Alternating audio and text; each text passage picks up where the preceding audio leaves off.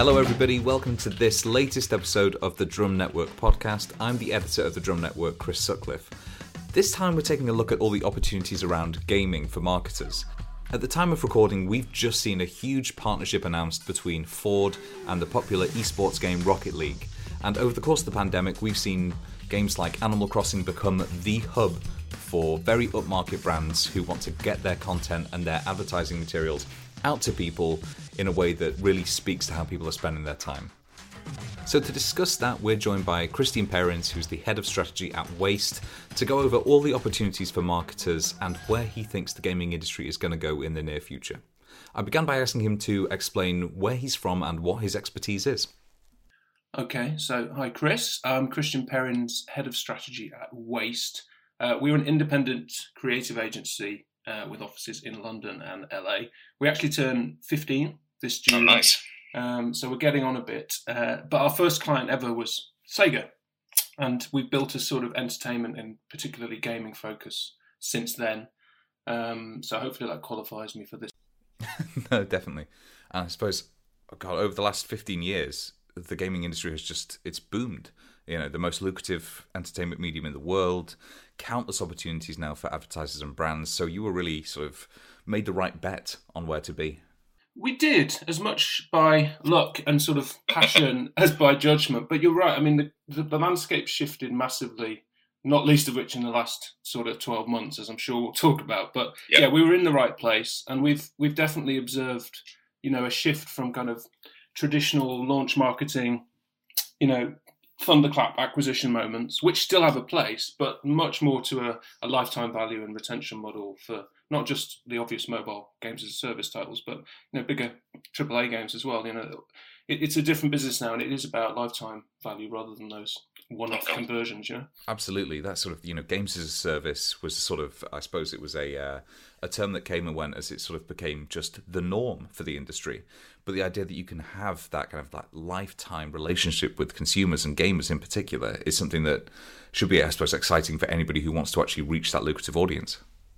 Exactly, uh, and it's not you know the, the service or subscription or you know um, ongoing relationship isn't unique to gaming either, as, you, as I'm sure you know. But I think with gamers, uh, it, it's a mixed conversation. Not, not every gamer loves the idea of having to consistently pay for microtransactions. Mm-hmm. Um, some would rather have a box title with a fixed kind of shelf life, and, and that's fine. But there's no question that even for a AAA game, as I say, building a long term brand and community for any game is kind of the key. Uh, uh, I mean, t- across all marketing verticals, really, I think, but gaming's just probably leading the charge. Yeah, definitely. Uh, one of the things that we've seen most recently is, you know, we'll, we'll we'll get into what's happened over the last twelve months in a in a little bit, but over the last couple of years, the gaming audience has become much more broad. You know, as people who wouldn't probably even consider themselves gamers have really entered this market space. So, what does the modern gaming audience look like? well, I mean, as, as a dutiful head of strategy, I obviously look at all of the taxonomies and segmentation studies that come in, and there's some great stuff. Newzoo, I'm sure you're familiar with. Mm-hmm. Uh, WARC, Facebook just did an update, um, which I think you talked about on your podcast recently, Chris. So yeah, we did. Yeah. Um, there are there's the demographic conversation, which is one thing, but as a good creative planner, I'm interested in what motivates gamers and what are their mm. play styles more than I am in the demographics. And I think when you talk about a modern gaming audience, that's the way to look at it. And certainly as we segment for our clients, we think in terms of what motivates this tribe to play the game or a specific genre versus another tribe. Uh, you know, are they playing purely on mobile in this this kind of new versioning? You know, let, us face it, most of the growth is coming from mobile. Um, and that, that's the new gaming audience is a, is a mobile audience primarily, although that has some bleed over into other consoles as well. Mm-hmm. Um, if we understand that they're uh, casual um, and that they have a, a, lighter relationship with with the gaming market, um, that's very distinct from a, a heart, someone that actively identifies as a gamer, kind of gaming lifestylist, mm. who is very sensitive to the world of branding and kind of brand intrusions and has a and in more of an emotional relationship. So there's a continuum there, and I think that that's what you need to understand: is how deep is the relationship, and how appropriate is a brand incursion for those different segments. Yeah, certainly. Uh, you mentioned mobile there, and this kind of this growth in the in the mobile cohort. To what extent is that audience more habituated to seeing advertising alongside games as well as kind of advertising for games? Yeah, I think for for any audience that plays free to play, it's it's fairly normalised, isn't it, to have in-game ads, reward videos, or you know the the value exchange is fairly transparent, isn't it? You know, we'll, we'll give you the game for free, but um, there's a commercial imperative that you'll click on some ads, maybe watch some videos, maybe um, buy a product even. It's a sort of affinity marketing. Not all mobile um, publishers do that. So I probably will end up sounding like a Supercell fanboy through, the course of this because it's one of our main clients. But so you won't see any games in in Super, uh, sorry, any ads in, in Supercell games. But um, that's fairly unique. But there's a there's a brand trust there, and they monetize in a slightly different way. But yes, you're right. Casual casual mobile gaming, I think, is quite normalised. But you know, a pay to play game, uh, even a mobile game, like you know, FIFA Mobile, for example, has a box price, and therefore additional advertising that's intrusive is probably a bit less welcome because the value exchanges are paid for this game, right? Yeah, exactly. Um, but an in-game branding experience or a, a brand that turns up to enhance the game or you know add to the immersion and the realism, I think they're probably much more tolerant of that. Yeah, we mentioned it actually in the in the Facebook one, the the uh, the example of Street Fighter Five, which, as you mentioned, is kind of retail box copy. You pay for this game up front, and then they started doing brand partnerships, and ads would appear before each match, and that had such a big backlash from the players. I remember I I was playing it at the time, and it was so intrusive. So there is that. I suppose that there's definitely a balancing act between what is acceptable on mobile and what is beginning to bleed over into console games. I think so. I think so, Chris. You think it's just understanding the culture of the game and the level of emotional attachment, and figuring out if slapping your brand as wallpaper is appropriate, or if you can treat you know gaming rather than as a media channel, like a brand experience channel. So, how can we find a, a game partner where we can add to the experience, add value, do something genuinely interesting and useful for the audience, so that those, especially those hard hardcore players, actually appreciate us being there and you know that have hugely beneficial impact rather than the exact opposite. Uh, you know, just pissing them off and getting negative footprint. Well, you know, one thing that's actually just leapt to mind is I, am a big uh, Rocket League player, and they've just did a big brand partnership with Hot Wheels and that to me it's never felt intrusive. It's always felt completely appropriate even though you know there is advertising plastered all over some of these maps now because it's you know primarily it's a game about kind of acrobatic cars. So it's always never it's never felt like it's intrusive to me. That uh, that to me seems like that's actually adding value to both brand and gaming audience yeah, exactly. That's a great example. I mean, me too. Petrol head, love Rocket League, love cars. Used to play with Hot Wheels as a kid. So it, it demographically, attitudinally, it's ticking all the boxes. It makes sense. You know, um, the battle royale games have been very smart. They they figured out. You know, Fortnite's the obvious example. I'm sure we'll mention that at some point. They've got these massive arenas that are you know, social spaces. But if they pick their cultural partners, you know, Travis Scott again being the obvious example, mm-hmm. that's an exciting thing for the audience. It doesn't feel intrusive. There's a there's a value to that as well. Well, that leads neatly on to our next question then, which is what are some of the best collaborations between you know brands, publishers, platforms that you've seen? You mentioned Fortnite there, and it's it's been a while since I played that, but I remember the kind of the excitement around, like you said, Travis Scott, and when they premiered a kind of Force Awaken, not Force Awakens, uh, Rise of Skywalker sort of teaser trailer in that. So, what have been some of those really good brand extensions that you've seen going into the gaming space? Um, I think for me, again, as a high-minded strategist, I can't give you a simple answer, so mm-hmm. forgive me. I, I love to see an example of of what what's what we call cultural imprinting. So, you know, the, this idea that an ad can influence an individual is increasingly, you know, questioned. But when when a piece of brand exercise or marketing affects the kind of landscape of cultural meaning, so loads of people were there, they know they experienced it together, and it becomes a kind of cultural reference point. Like that Travis Scott, um, you know, event. That's the stuff that I find as a, a kind of marketer much more interesting. And because I work in an agency of seventy-five gamers, I can see when that's happened because mm. it's all over our Slack. It's all, I mean, it used to be around the water cooler, and now it's just around Slack, but I, I, can hear it. So when AOC, you know, Congresswoman Alexandria Ocasio Cortez, she, she went live on Twitch last October and played Among Us.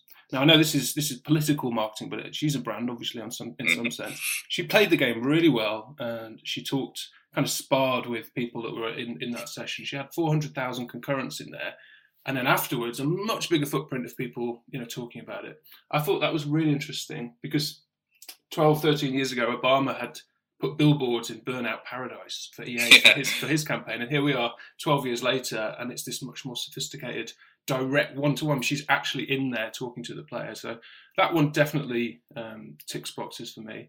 Um, I could cite one more example that I loved in a similar vein was when Wendy's kind of hacked Fortnite and went around on a freezer destruction rampage. You might have seen that a few years ago uh, because they famously don't serve frozen burgers. So that wasn't even an official partnership. They just did it. And then again, the streaming universe noticed and sort of the exact antonym to um, the Burger King piece, the way they hacked Twitch donations last year, yeah, um, and kind of got the opposite reaction. So all of these show me that you you know cultural understanding and kind of the nuance and tonality of the community is the thing you've got to understand if you're going to dive in there you know? So from that strategy point of view then when you think about sort of you know the, the, the podcast is called gucci and gaming and that's in part because you know we've seen a lot of these very high value fashion brands begin to not intrude but really begin to put their content for free in games like animal crossing so, to what extent was that a sort of a successful extension of the brand? Because it got people talking outside of the gaming industry. It got coverage on the drum. It got coverage on a bunch of the other trade press as well. So, to what extent was that marketing that was successful, not just because of the medium, but because of how it was done? Um, I think it was done well. Again, Nintendo is a client of ours, and we've, we've been marketing Switch with them for a few years. And we actually we we jumped in there uh, as waste. I don't know if you know that, but we we had our agency in Animal Crossing on an island, uh, attracting um, interns to come and apply for an internship. That's a good idea. It was cool, and um, I think that example and the examples you cite, the kind of the fashion brands, the most of the ones I've seen when they're done again with detailed understanding so they understand how dodo code works they have mm-hmm. people actively on the island talking to the people that come along to grab the, the clothing range when it's done with that kind of depth rather than again throwing money at it i think the community love it because animal crossing's such an interesting example of a game that when it broke out of the traditional console gamer, it attracted new gamers, a lot of families, a lot of adults and parents were playing that game, as well as you know your, your more traditional young audience. And they're all in there during a lockdown period, craving, you know, uh, community, craving some sort of norm, normalized ritual, some sense of completion, some task completion. Just like it was a mental health thing. I think. I think that was what was behind part of the explosion. Oh, and so, yeah. normalizing a, a real world fashion brand in that world when you can't go to the blooming shops and get a jacket, it's kind of yeah, it's kind of genius, isn't it? Yeah, definitely. I mean, I was when you said you know it was a mental health thing, I, I tweeted out a couple of weeks ago. Actually, I think I would have gone completely stir crazy had it not been for social interactions I had in Animal Crossing, on Rocket League, you know, playing with my brothers on Warzone. Um, it's it's a lifestyle, effectively, gaming, isn't it? It's it's consumption of a medium in much the same way that people would say they're fans of reading now. It's integral to a lot of people's personalities. It, it really is, and even those that don't actively identify as a gamer, you know, I do a lot of talking to gamers, obviously part of my job, and mm. as soon as you dive under that surface denial, they realise, in, in, you know, they have a, a, a, eureka moment. They go, "God, I am a gamer, aren't I? I'm playing six, six hours a day." I mean, for me, I, I play um, Forza online with my dad, pretty much on the daily. Uh, right. After after a hard day's head of strategizing, and uh, we've both got wheels and seats and gearboxes, proper geeky stuff, and we can obviously voice chat um, while we're racing each other, and that's the most quality time I've ever had with my dad. Genuinely. Yeah. No, I completely agree. I mean, that takes me back to you know playing Lotus Turbo Challenge on the Amiga with my dad. It's you know it really is a kind of ritual part of people's lives now, and I suppose that's why we've got to be so careful about actually having poorly thought out and poorly executed brand intrusions into that space because the backlash can be so severe. Exactly. I couldn't have put it better myself. You're, you're singing from my hymn. so then, I suppose, how is the rise of live streaming? Because you know, gaming is now intrinsically social, and a big part of that is is kind of you know these live streaming experiences. How has the rise of live streaming and esports really enabled greater interaction between gaming audiences, brands, and creators themselves? Uh, another biggie. I mean, I mean, the numbers are obviously the thing that turns everyone's heads. You know, media agencies, brands with media budgets see was it 4.7 billion Twitch hours in Q3 mm. last year. Unreal. Unreal. That's a vast amount of time, and I think so. That's the first headline. Is and only about half of those were me. So well, there you go. I mean, you know, have a day off, mate. Uh, you, you look at that number and you think that's time spent with uh, a creator or a streamer. And if they're promoting a specific game or if they're powered by a certain brand, that's time spent with the brand. And that's pretty unique. Then you go, okay, well, who's the audience? It's primarily a young audience, and these are ad voiders. Then you've got the other kind of epiphany. It's this it's duration of time spent with a young ad avoiding audience. So it's kind of the holy grail um, of, for, for brands. And then you, you start to unpack, well, why are they spending so much time um, looking at streams? And we've dived into this a lot for our clients. And what we've come to is it's it's the unexpected moments that drive that watch time and that, that mm. depth of time. So the top streaming games, League of Legends, Among Us, Fortnite, Minecraft, they all deliver in different ways. Fairly unexpected entertainment as well as the education of seeing like a best in class gamer play the game. Mm. Minecraft is procedurally generated. You don't know what you're going to see. Fortnite has that meta of 100 to 1 battle royale. Among Us, you've got Who's Sus. There's this, you don't know what you're going to watch. And for a young audience who kind of hate heavy, heavily editorialized TV and content and even film, this real, raw uh, experience will keep them keep them there for hours. So as a brand, you've got a unique opportunity to have a long time spent with an audience via you know this this influencer partnership, and and that's what's key. I think is brands certainly from us, it's gaming brands primarily building relationships with these uh, creators and streamers.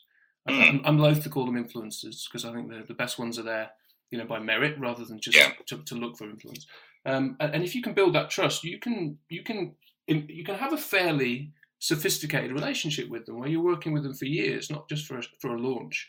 And they're, they're, you know, talking about your product in ways you can't. You don't have the credibility as the brand owner, uh, and that's that's pretty amazing, actually. Yeah, definitely. I, I, really like the idea that you've you know described that as kind of the live streaming being predicated on this emergent narrative that you wouldn't get with a particularly kind of formalized relationship. You know, some of the some of the best moments I've ever had on Twitch have been with people who weren't necessarily best in class of, uh, in gaming, but something unbelievable happened because of kind of the the hecticness, the randomness of that kind of the game that we're playing, and it's it's difficult for me to see how a brand could you know get into that and try to really put a framework around it and not have it sort of detract from that.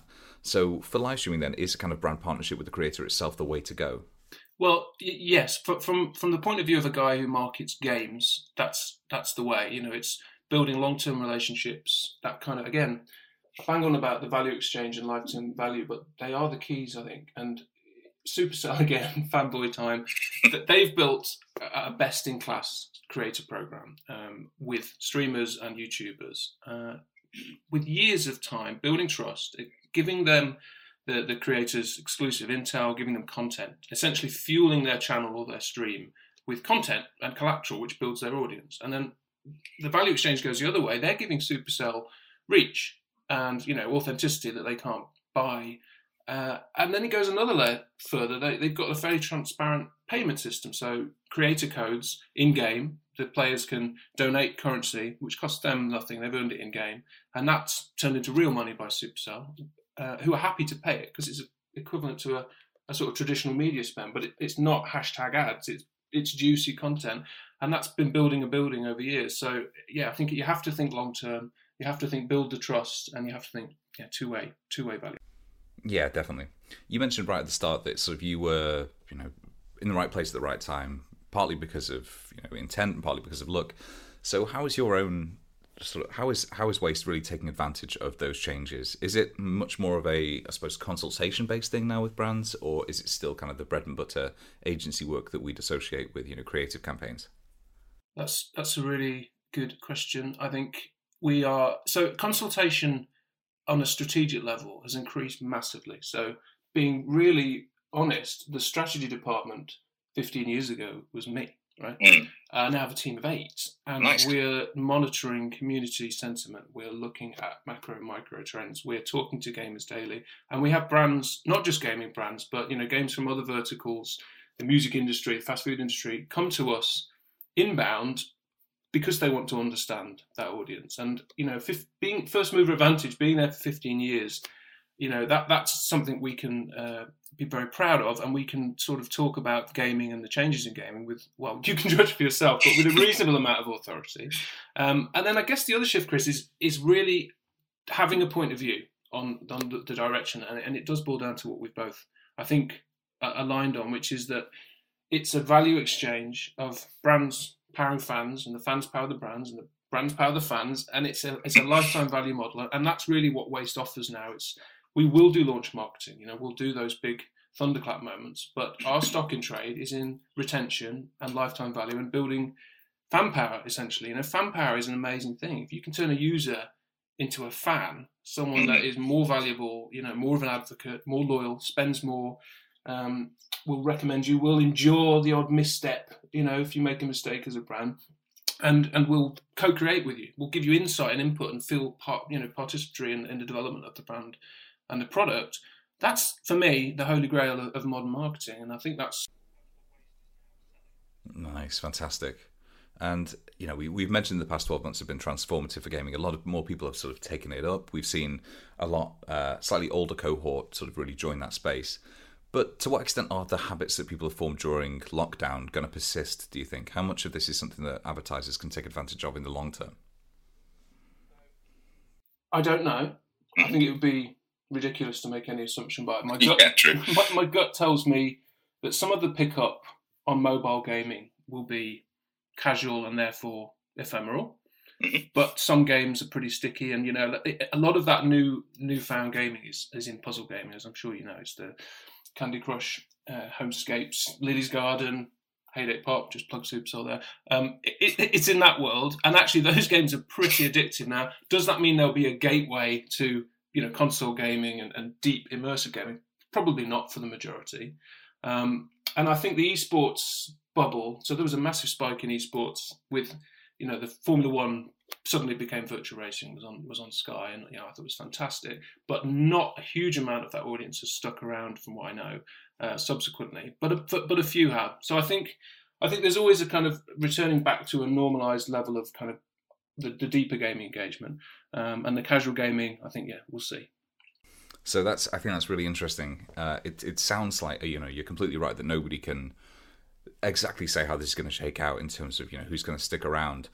But for the future, then, do you think that this is that the end that the medium is going to continue to grow? And you know we've seen massive diversification in not just the types of games, but kind of you know the the invention of new formats like battle royale over the last couple of years. So to what extent then do you think that this is going to be a growth market for the foreseeable future? Uh, I think that's fairly predictable. I think gaming represents the kind of um, and, and gaming content in, in, in the ways we talked about, you know, very authentic and unplanned and raw, represents everything that younger consumers or consumers of content want. So it's interactive, you know, it's ritualized, um, it's rewarding. It, it, just does things that old form, uh, old school passive broadcast entertainment doesn't do. So I think gaming is only going to go from strength to strength, and it's those brands, gaming brands, and you know non-gaming brands that can that can go deep uh, emotionally with with their players that will uh, yeah, reap the biggest rewards. I think.